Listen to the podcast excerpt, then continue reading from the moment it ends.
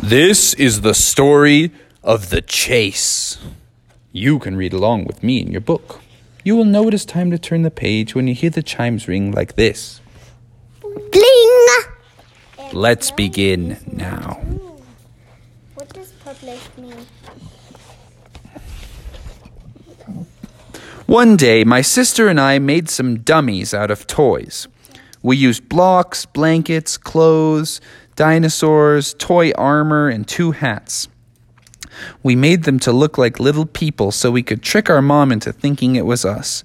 The dummies were put together so well that we named them Matt and Mac. Why did you That night, something strange happened. At exactly midnight, lightning struck right outside the window. Suddenly, Matt and Mac came to life.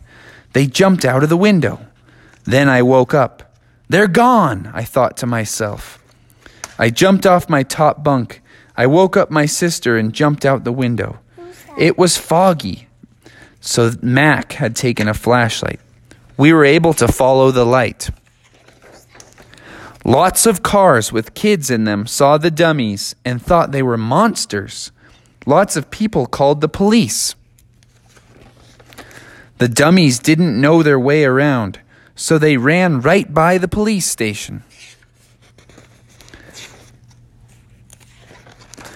They didn't get far because the police made a barricade. The police asked them if they had seen two monster like figures. Nope, never heard of 'em. Nothing here but us two dummies, they answered. The police said Matt and Mac could go past. Then a tall policeman said to the fat one, That was the two monsters! My sister and I were not far behind. Catch those two dummies, I shouted. So the two policemen ran after us, and we continued chasing after Matt and Mac. We were all getting tired of running. We lost the police and we ran into a McDonald's. They must have been open late that night because there were cars in the parking lot.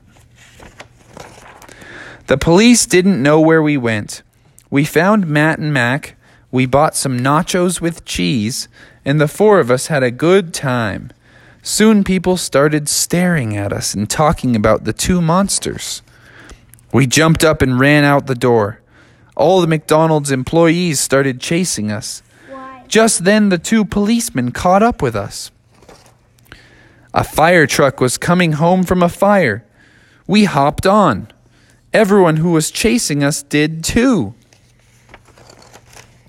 We hopped off, and so did everyone else. We had disturbed the firemen, so of course some of them joined in the chase too. We had been running for an hour.